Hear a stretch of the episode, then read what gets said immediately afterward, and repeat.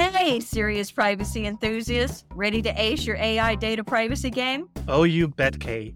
Dive into the world of TrustArc's Nymity Research, your go to for staying on top of regulatory developments in AI and privacy. Seriously, Nymity Research maintains a massive privacy and regulatory database featuring expert guidance and analysis from legal and privacy pros. So save time on privacy research, cut your compliance timeline, and reduce costs with Nymity Research. Get your regulatory research and insights at your fingertips with a free trial. So get ahead in privacy compliance and start that free trial today go to trustarc.com slash nymity dash free dash trial. You're listening to Serious Privacy by TrustArc. Please welcome our hosts, Paul Breitbarth and Kay Royal. As you will know by now, Kay and I are both lawyers. Sorry, we can't help it either. But privacy and data protection are not just a job for lawyers, not anymore. Technology plays an important role in ensuring personal data can remain private, and I'm not just talking about compliance software. Ensuring the data is actually secure, that it is encrypted to decent standards but still remains useful, is a whole different ballgame, often put in the hands of data scientists. Our guest today is such a data scientist. Katharine Jarmul is the head of product at Cape Privacy, a New York based company assisting others with machine learning, data security, and adding value to your data. With Katharine, we will speak about what data science actually is, how to keep data private, useful, and valuable at the same time, and much more. My name is Paul Breitbarth. And I'm Kay Royal, and welcome to Serious Privacy. So today is going to be a lot of fun because we know that data science has come up a lot in our podcast, different aspects of it. So our unexpected question of the day is bad news. I don't know if this must be on my mind in America right now, but bad news, sugar coated or straight up?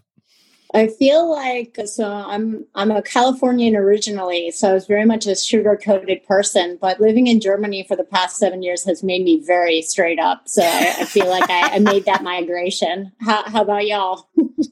Paul, I love the y'all. Oh, I would say straight up. I'm Dutch, so we're used to being blunt. and and I would have to say, for me, it's the same thing. It's straight up. I have been accused by Europeans of being the most blunt person they've ever met. and and they they do say, however, I am the most polite blunt person, but the most blunt person they've ever met. So why would you sugarcoat anything? What is the added value of sugarcoating bad news? I mean, the news is not better. Well, and I have to say, years ago, my daughter was 11 when the doctor had to give her some bad news and she was sugarcoating it. And my daughter finally just turns around and looks at me and says, Mama, what is she trying to say? I said, She's trying to say you got lupus, kid. And my daughter's like, Oh, that's what I thought she was trying to say. Why didn't you just say it? 11 years old. the apple doesn't fall far from the tree, right? No, they really don't. okay, we actually have some stuff to talk about today, Paul. Absolutely. And let's start with the most straightforward question we can start with. Katharine. No sugarcoating. No sugarcoating at all what is data science? Tell us, explain us.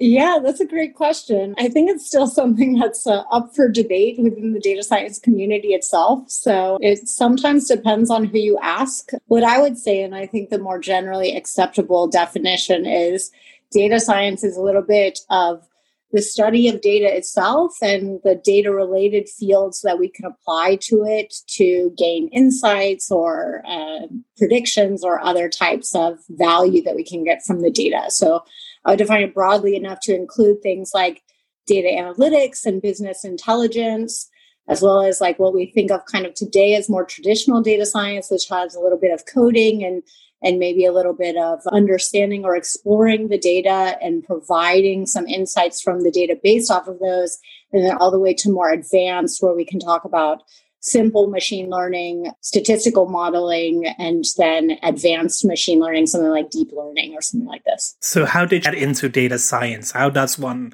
choose to become a data scientist? It's probably by chance, like mm-hmm. privacy lawyers that exist today, but tell us more. It's it's true. I mean, so now the really great thing about data science is you can get a degree in it, but when I was going to school, you couldn't yet. Mm-hmm. So I studied computer science originally. And when I got to university, I had the unfortunate experience of being one of the very, very few uh, women in my field. It was not exactly super friendly or exciting. So I actually moved over to political science um, and economics, where I ended up studying quite a lot of statistics, right? So, like, if you do social science, you study a lot of statistics. I was always really good at math. So that made me happy. I went through a weird route and I eventually ended up in data science by way of data journalism. So I was a journalist at the Washington Post and I was helping them build applications to answer questions around data. And that's when I really got back into coding and computers. And that was in 0708, which was a really wow. exciting time to be working mm-hmm. at the Post, obviously. Oh, yeah. Oh, yeah. That is that's really fascinating. And, and, I don't say that just because it is, because math has always fascinated me. But making a career around it is probably not a direction I would go. I never got math. It's, it's, no. Give me text, I'm fine. Give me numbers, I go crazy. well, I, am good with them all except for the taxes, but the IRS isn't listening, so we're good. Uh, yeah, so it, it really is. And I mean, to the point that when I was looking at getting a PhD, funny enough, I was looking at a PhD in math. Apparently, that's a little hard to do unless you've got an undergrad or a master's degree in math to support the upper level. So I wound up seeking my PhD in public affairs. So kind of the same thing. Went from the, from the science to the the touchy feely stuff. But uh, I still find math fascinating. And as we discussed earlier, it comes up a lot on our podcast when we talk about machine learning, artificial intelligence, what you want to do, as well as social justice with bias issues. So yeah. Paul and I have all of these questions going around in our head that we want to ask you. So with those kind of sure. topics on the table, which one would you start with? Um, yeah, we can start with maybe a little bit about machine learning. It might then help to build a common syntax or, or words that we can use to discuss the the problems. Yeah, that would be helpful for me. like, that actually sounds useful. and I'm sure there are more listeners like I, me. I think you've been in this position before, Katharine, going, you know, set a, let's set a baseline here. Yeah, yeah, yeah. Should I describe a little bit about yeah. machine learning or? Okay, cool.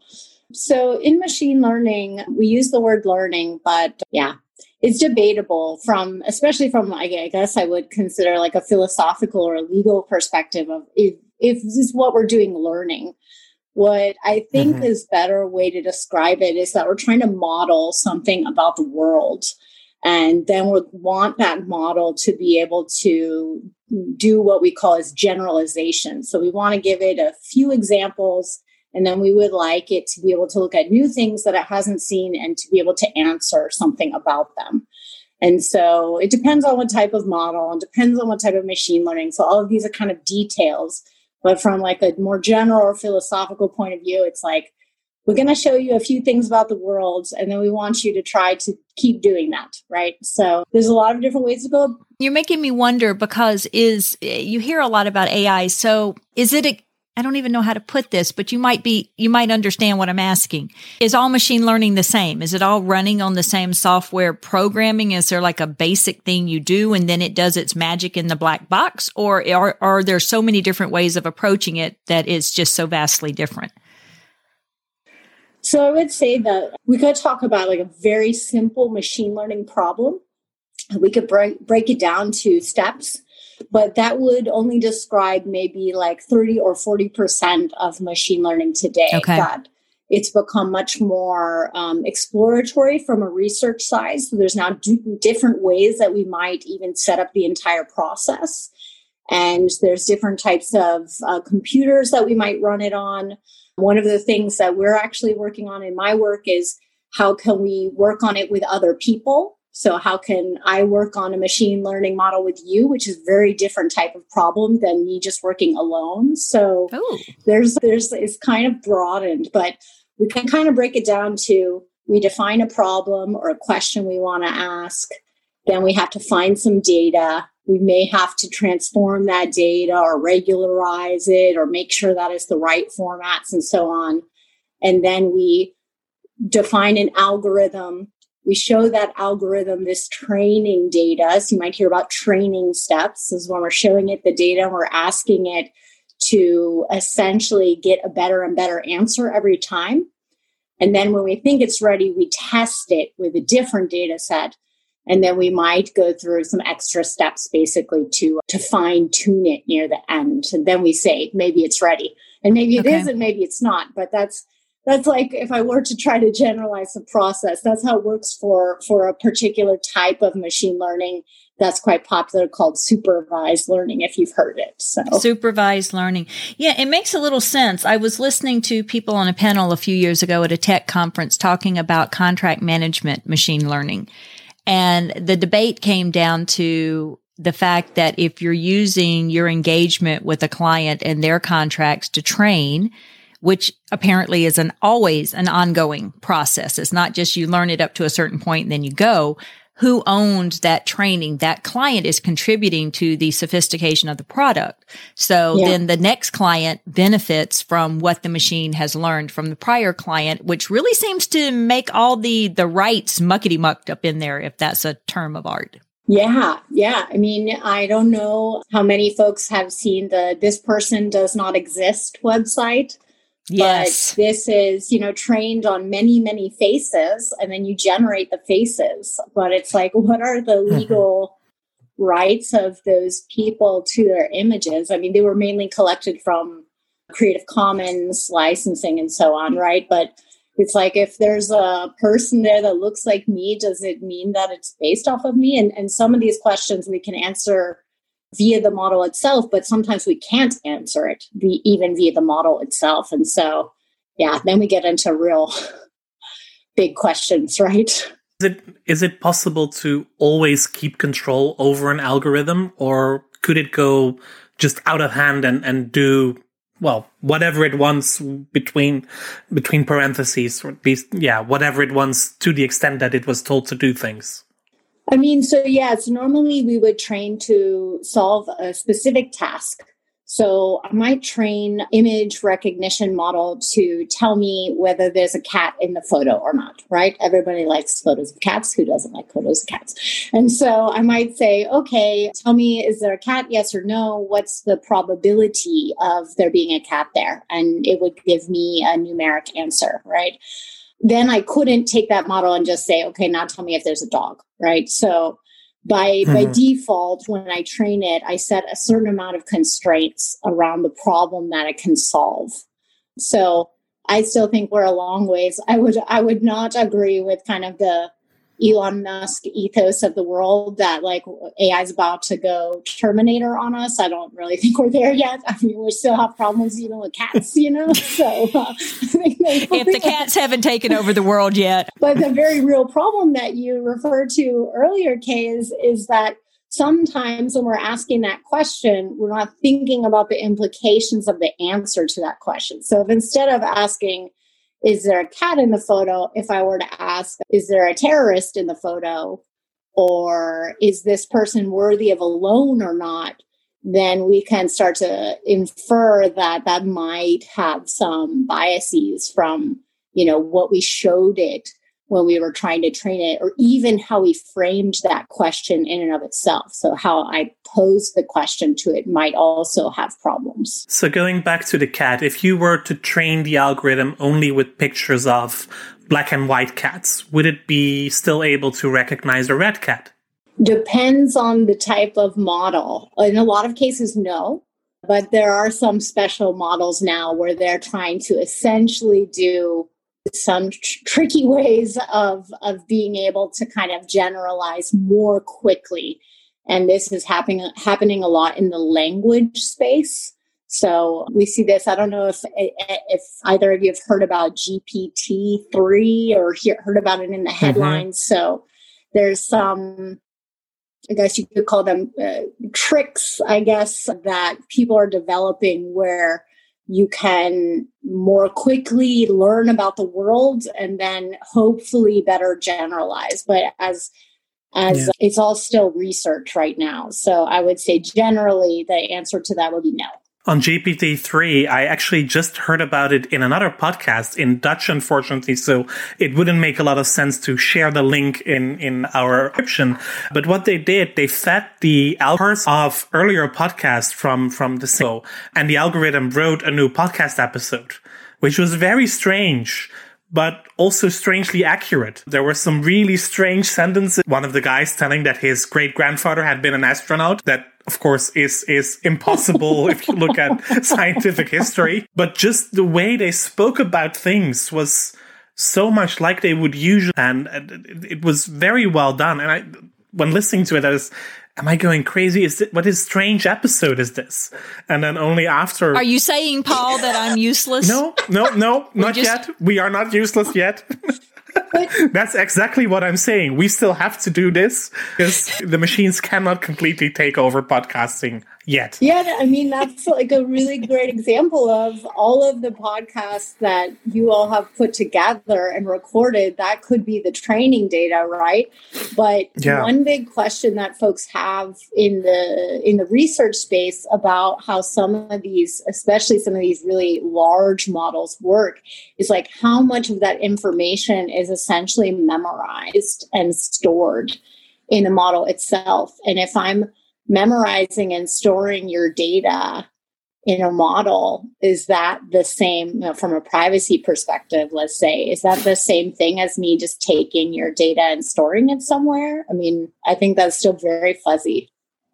Wow i'm sorry everybody listening probably doesn't know that all of us were just like yeah I'm sorry. They can hear our expressions and our voices, and, and you can tell that privacy apparently is a lot of fun because we enjoy talking about these things. So let's move over to another one then.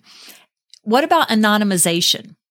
Can we get to true anonymization, knowing that some of the standards are based on something is pseudonymized? And if you don't know what pseudonymized is, it's pseudo anonymized. So things can be pseudonymized in a company if that company cannot re-identify it with information available to it. Now I interpret available to it mean you can go get it from somewhere as well. It's available. It doesn't have to be already in house, but in this world, can we get to truly anonymous data that still has meaning? I know the first part is different, but if it still has meaning and it's usable, is that possible?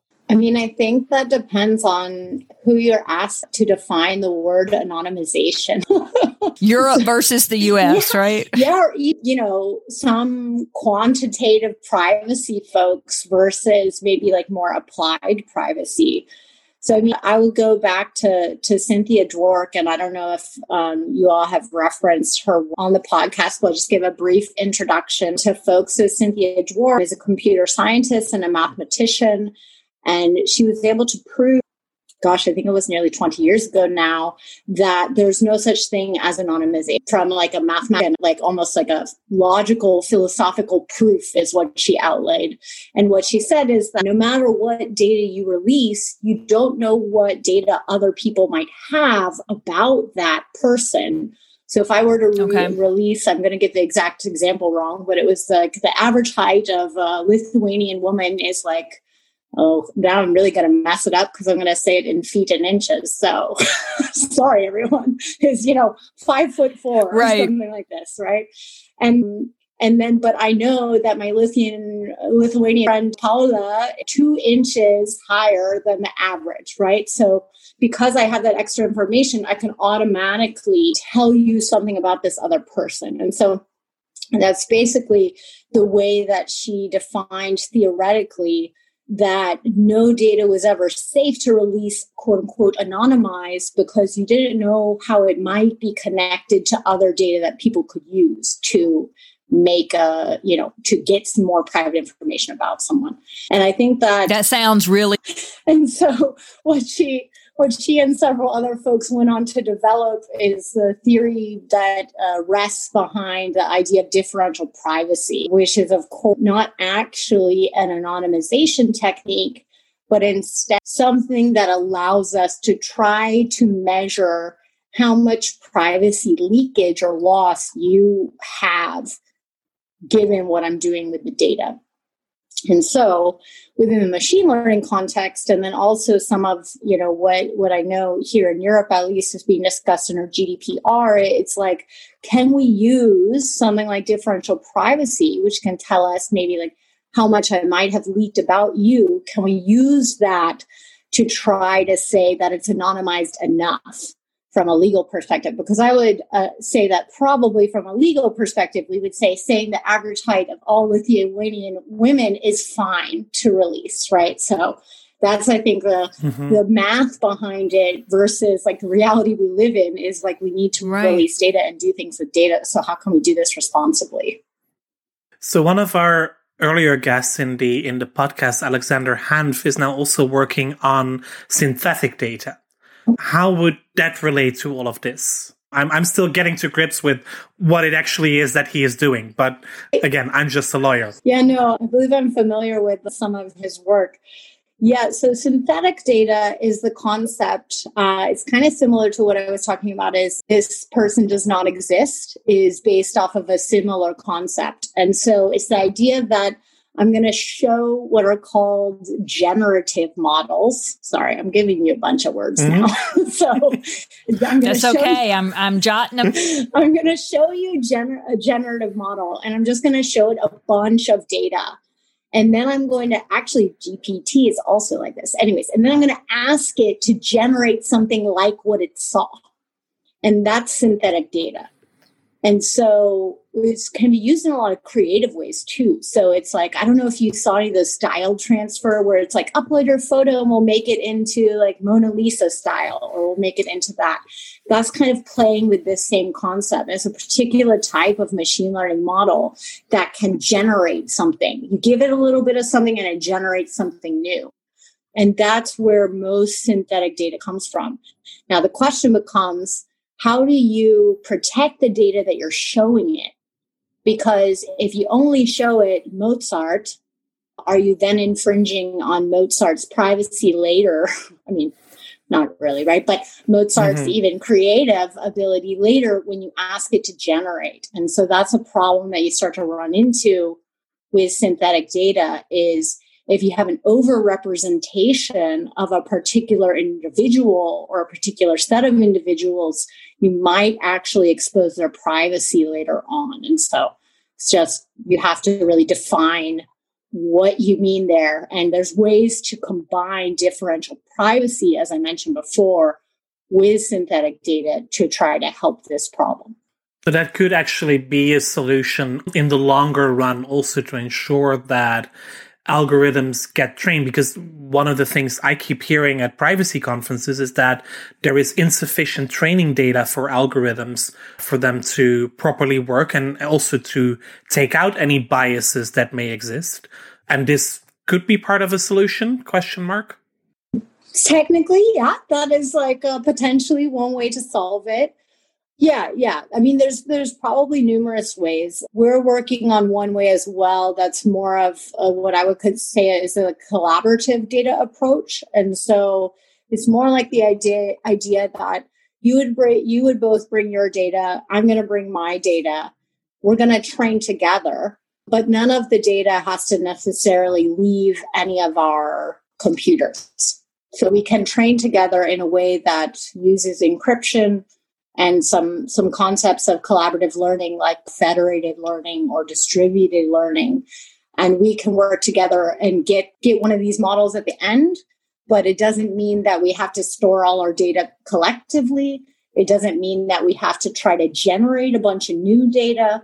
It just means we can use the data we have in a more secure and privacy aware way and we can know who we're using it with and for what. The purpose is the same, then we can all bring our data sets, use them for the training. Yeah.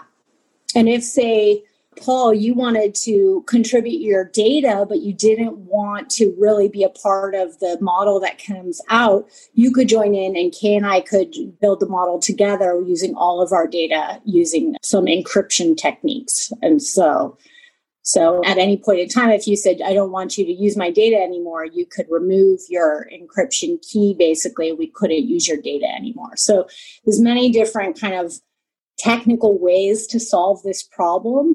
But I think really where it becomes interesting is like, what is the outcome for the folks involved? And I think from both of your perspectives, like, what is the legal risk or like the security risk of these different ways? And how can we find like the best match for the type of problems that we have, right? Fascinating. It really is.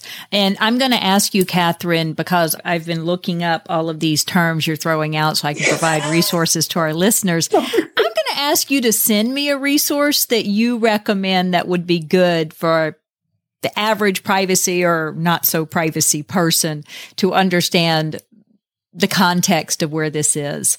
There's a lot of information out there. Yeah, and it's really I mean that's a really big problem I think that that I definitely see as a huge blocker to some of this advanced technology is that often it's written only with the idea of other technologists in mind.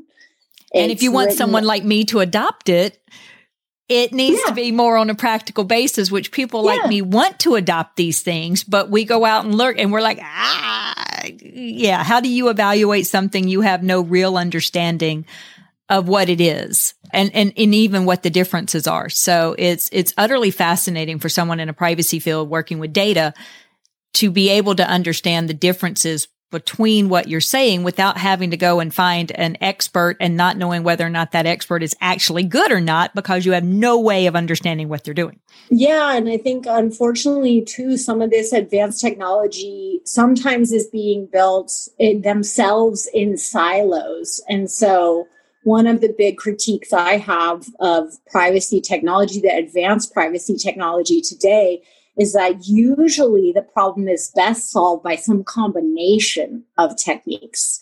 And yet most vendors, let's say, are providing like one or 2 mm-hmm. Or even if they're providing four or five, they're like, here they all are, you figure it out. And it's like, well, who's supposed to be using this? Like, do I have to be an expert to, to use this? Like, that makes zero sense, right? Right. So, and and how common are experts in your field? I think unfortunately more rare. You feel you feel like you're in a big group and you zoom out a little and you're like, oh, okay. so yeah, I think especially when you think of something like privacy in machine learning or privacy in data science, it starts to get like very zeroed in. And that's that's why I, I believe I know personally who you were referring to. it's like eventually you kind of are all like, oh, we're the privacy of machine learning or privacy and data for machine learning folks. And that's really, you know, that's cool, right? To have a group but it doesn't help a lot if a lot of our conversations are these like internal conversations. I'm sure I've, I've listened to some of your podcasts. You know this also just from a legal context. It doesn't help if only lawyers are talking with other lawyers. Right. Like we have to expand the bubble. So yeah. it's one of the reasons why we started the podcast. exactly, information more accessible and get each other, get get others to understand what privacy and data protection is all about. I mean, right. We both like to teach, as you probably have heard. So we, we want to spread the message. And, yes, and, we're well. evangelicists. But I, I, good word right? I was I was talking to one of my absolute favorite law students. He's 3L at my alma mater, Arizona State University here. He's already got two or three papers being published. He's already done a TED talk on privacy. This guy is going far in privacy. There is absolutely no doubt about it, but it's funny enough that he was talking about essentially the same thing is that you have this difference between academics who talk about privacy and practitioners uh, who are putting it in place. And there's a wide divide between them and why can't you bring them together? And it's the same thing here. You have these two fields that are looking at the same thing, but yet they're, they're almost speaking different languages. And so how do you bring them together so you can leverage one to help the other, regardless of whichever direction it is? How can data scientists leverage the privacy knowledge that privacy professionals would bring about the problems they're facing in order to build solutions or to address their problems? Or are they creating, not creating, but are they identifying the problems they think should be addressed and yet we're not seeing it in practice out in the world? So that makes it really an interesting problem because that brings me to the company you're working for now. And so how is the data scientist play out there? What problem are you addressing? Yeah, I mean, I think I think it's a great you know point to just double double click on a double check. There is that you know what we've seen in working with a lot of the the customers we're dealing with, and what I've seen just being a data scientist in the field is you know, you have this data scientist perspective that's just like, okay, I just want to do my part of the job, right? Which is usually not related to privacy at all. And usually I'm not incentivized to care about privacy, right? Right. It's not really a part It's not of what you went into. yeah, and it's also not even I'm not rewarded for it. So if I like do it just because I think it's the right thing to do, sometimes I'm not even recognized for it, right? So I'm adding a bunch of work to myself and trying to learn a bunch of stuff that I don't know about and then I'm not even uh, recognized for that, right? So like, that's one part of the problem. It really is. And that's more than just data scientists. There's a lot of fields out there working for companies that aren't even privacy companies, just your average company that has a privacy element because hello, they have employees or whatever customers they're working with. And so they have privacy considerations, but there's no one in the company invested in actually building privacy into what their everyday job is because that's not their job and they're not incentivized for it. But which of us never touch personal data in, in our work? Exactly. Yeah. And then, uh, as you point out, you know, you might have legal or compliance depending on the size of your company. You might have a DPO, you might even have an external DPO, right? And that person or people are trying to basically like make sure that there's some basic standards across the organization that like people know what to do but may or may not be really like a computing and probably not a data science or machine learning person. Right. And so it's like, how do you translate that, you know, standard language or policy language to something that a data scientist can actually like operate on and, and incorporate in a reasonable way? And that's, you know, I think a huge issue. Definitely something we're trying to address. I think there's many people trying to address it as well but it's kind of that same thing that you were saying is like if you have this super advanced technology number one how likely is it that the data scientist knows how to use that off the gate probably not right so they they haven't studied privacy they know machine learning but they haven't studied privacy and so And the privacy is the context they need to put it into. Okay. Exactly. And then number two, you have, yeah, more legal or privacy aware folks that have actually a lot of understanding of the context and like what we should care about and what we should not care about, but they don't necessarily always know how to translate that into the specific use case that that we're thinking of, right? So for building a credit card fraud model, what data can I use? What data can I not use? And in a lot of machine learning, we can actually infer quite a lot of private things about an individual by seeing other things about them in the data, right? And so we see this uh, great example of this, uh, maybe uh, maybe a little bit too recent, but is the Cambridge Analytica Right. idea, which is based off of your Facebook likes. I can infer your gender, I can infer your sexual orientation, I can infer quite a lot of things about you just based off of a few things that you liked. And so there we start blurring both the privacy and I think the ethical lines. And if you have a really good DPO or really good folks, they might be thinking at that level and be communicating that but i think overall there's there has to be education on both sides to really figure out like what standards fit kind of this new way of working with data. And I was going to ask what DPO would actually understand the context that you need to put it in to understand what there needs to be. That you're right. Education would have to definitely go both ways, probably more in one way than the other, but mm-hmm. So, are you working at Cape Privacy with with some kind of ethics review board or an, an ethics committee that supports you in the work that you do with customers? Currently i think we're a little bit too small for an ethics committee right now. Thankfully i have a lot of i've cut my teeth in a lot of ethical machine learning so i've actually been a part of kind of some of the fairness accountability and transparency in machine learning types of movements and have been like a very large fan and follower of a lot of the academic work around fairness in machine learning. What i would say though is is that what i imagine eventually machine learning look like looking like in the future right? If we're headed in the right direction i would imagine that at any company that's doing machine learning at scale they would have a, a process where they could ask a kind of multidisciplinary team about some of the outcomes around that machine learning And some of those would definitely be privacy related, obviously. And then some of those might be more around transparency. Can you be transparent? Depends.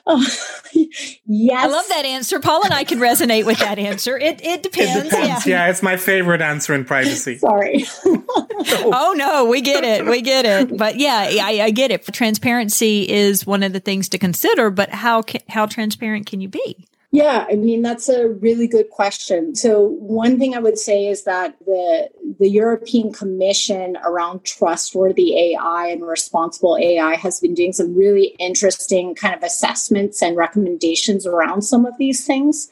So I mean I feel like that's kind of some of the best thought out things and I'm happy to link. They have some like self-assessment guidelines for trustworthy AI and and I believe there will eventually be some uh, regulation here in Europe around what we define as trustworthy AI and so on. I had the benefit of talking with some of the folks that worked on the German Datenethikkommission. And so this is the Data Ethics Commission around trustworthy AI. They released their report last year. It's quite good. Anyways, it's also in English available somewhere. but, but, eventually I could see that there is a little bit more process around some of that. And there are some ways for us to, especially if, if you ask me, why did it make this one exact decision? There's some ways for me to answer that question. Okay. Now, the, the question is, is that if you change one thing, would it be different? This becomes quite hard to answer in a holistic way.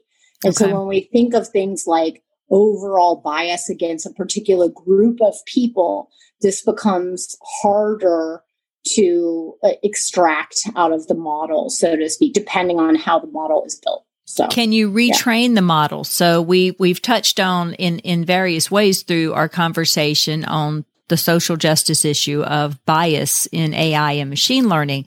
Can you retrain the model if you identify that there is bias? Can you retrain? Yes. So you can always I guess not retrain, additionally train?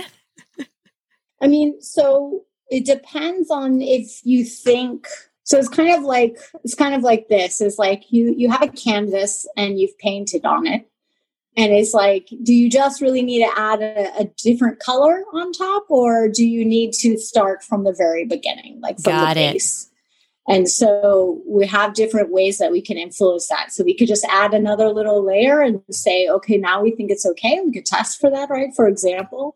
But if you say, okay, really this to the core has some problems, then we would almost want to restart from the beginning. And some of that starts from like understanding our data, right? It's right. that simple of like, oh, I looked at my data and I realized like I only have people with one skin color or I only have English language or I only have this or that. And when you start out with those population biases, then it's very hard to to counteract that without getting another different set of data. Yeah. probably it's also hard to admit that to for people to first of all recognize that that is the case but once you start looking you might discover that but then also admit to yourself and, and to your peers that you've actually been working with biased data. I think that is also a, a, a, big challenge for people to overcome from a personal perspective because I don't think that anybody wants to be biased. I think, you know, that you have again competing demands. It's like, give me right. something I, that I need to solve this problem. And oh, we don't have data that can do that without being unfair. And this is where I really think in the end or in a future, we need to have collaborative machine learning because if I'm not training with somebody that has data different than mine, then I very quickly run the risk of, of coming out with something biased. And this is why I truly believe in more distributed machine learning because then we could even learn across continents together and and right. try to solve bigger problems than what we're solving right now. Is this something that the average data scientist thinks about? I mean, I know we do if you specifically pose the ethics question, but when you're working on a job or with a company and here's problem A, here's solution B, solving, is is that something that the the average and I and I'm not trying to get you to pass judgment on other data scientists, but is that something that's built into your educational model or into your job? Is thinking about the ethics when you're solving a data problem? Yeah, I mean, that's a great question. I would say probably five years ago, I would have had a very cynical outlook on that. And I would feel very like, ah, oh, nobody cares. I feel like there's been a shift. I feel like some of the shift, though, has been all of this really great public discussion that I'm, I'm right. sure everybody here has heard and, you know, journal, really good journalism work, pointing out problems, folks holding large tech companies accountable for unfair treatment and things like this. I think I'm by all means encouraging more of that. And I think that that's having an effect on the data science community where instead of just being like, well, I'm just an engineer or I'm just right. a data scientist, like, how am I supposed to solve all these bigger problems? Which is fair, right? Because it's right. not fair to the individual data scientist. It's not. And it's interesting, as you said, the more light that is shined on this, the more shown on this, the more that people are, are aware that it is a problem, but it's, I wouldn't think it would be common that companies or solution providers would want to provide data that is flawed or might have a flawed outcome. They would, I would think they're striving for the best and that best shouldn't involve bias, but it's hard to avoid it when the underlying data comes from other issues. I mean, some of the mm-hmm. ones we talked about on the show before, I think it was either Travis or Pedro we were talking to about it's not that the data is flawed. Police really do arrest more of one population than they do another. It's not, that's not the flawed data. The flaw is within the police arresting them. But once you run it through the machine learning, then yes, it's more likely the police will arrest people of, of a higher population because they get more jail time because the data that went into it. So it's not flawed data necessarily. So, how do you address something like that if you even understood where I was going with that? Because I was kind of roundabout. Yeah, no, no, no. I mean, so we have so we have some problems where it's just my data is only one view of the world, and there's other views of the world, and and if we can work together, we have a more complete view, right? So we have some things like that, and that, for example, could be like skin tones and image recognition, which right. has a big problem, right? But there's other like, and a couple of big scandals. Yeah yeah yeah. And you know these are real issues and people not not asking this question in a holistic or again in, in any type of multidisciplinary or more you know diversity anti-oppression aware right? And so so that's some of it is just like that the field itself needs to be more diverse right? And then that the questions and the way we approach the problem has to be more thoughtful and more inspired by you know what we what we want this to be able to do and asking the right questions to make sure that we can get there. But also you bring up you know a structural problem right? Like when we think of predictive policing particularly let's say let's take like a metropolitan area in the us i'm originally from los angeles. Let's take lapd not always the best reputation, right? LAPD doesn't have a good reputation. It doesn't have That's a good, a good example. And so it's like, okay, I want to build a model. I work at the LAPD or I work with somebody who's working with them. How do I even approach this problem when I know that my data is going to have structural problems in it itself? It's going to you know, disproportionately affect folks of color. It's going to have oppression, uh, systemic oppression in it. Right. so it's like, what could I even do if I wanted to do that? There's a lot of really good thoughts around this. So there are some technical things we can do. Some of this involves sampling things differently. So I'm going to take different numbers of the different examples that I see. Okay. Some of this is to actually alter the data, right? Or to go against some of the problems. Okay. But as you can imagine, these are like little band-aids on the problem. They right. don't necessarily like fix it in a yeah. bigger way. And so I Cause, because it's not. Yeah. Yeah. And so I think some of the really good work that's coming out from like data and society and some other groups like this is about asking the bigger questions of should we be building this model if we have to change the data. And I think that those are some good questions, mm. better questions to ask is like, okay, why are we trying to predict it if we know that the data is wrong in and of itself? Like, what are we adding to the conversation here? In other words, wrong question. And I think that is a great answer to to wrap up the podcast. To be honest, um, Katharine, thank you so much for joining us. I've learned a lot today, and I hope that our listeners have too. So thank you for enlightening us on on data science and all that you are doing. To our listeners, I say thank you again for listening to this episode of Serious Privacy. If you like our series, please rate and review us in your favorite podcast app, and do tell your friends and colleagues about us. Should you have any questions or suggestions, if you want to be on the program or have ideas on who to invite, especially for our next season uh, starting in January 2021, next season. please reach out to us via seriousprivacy at trustarc.com or via Twitter at, at podcast privacy. You will find Kay on Twitter as Heart of Privacy and myself as EuroPaulB. Thanks for listening this week, and until our next episode, goodbye.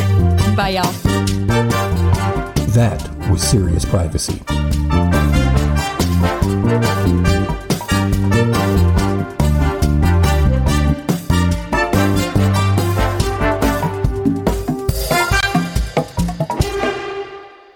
Hey listeners, looking to navigate the realm of responsible AI data privacy governance? Well, look no further. Absolutely. TrustArc is paving the way, offering a complete approach to managing privacy risks in the world of AI. TrustArc allows organizations to confidently use AI with personal or sensitive data, moving forward efficiently and cost effectively. And here's the kicker protect your company and data with TrustArc's privacy driven compliance software. Because their deep automation streamlines data privacy governance, cutting your time to compliance with automated data mapping, risk assessments, and regulatory reporting. TrustArc's enhancements go way beyond that, helping organizations understand AI better and align cross functionally on data governance, privacy, and security. Plus, they provide guidance on privacy governance for AI and how to mitigate risks using frameworks like NIST AI, OECD AI, and the Nymity Privacy Management Accountability Framework. If you're aiming for compliance excellence, check out Privacy Central. Seriously, one of my best parts. It uses automation and privacy expertise to understand your requirements, build and manage your privacy program with ease. Oh, I agree. Privacy Central is your go to to measure your progress toward responsible AI data compliance. Stay ahead with TrustArc's Privacy Central. Visit trustarc.com now. Ask me and Paul if you have any questions.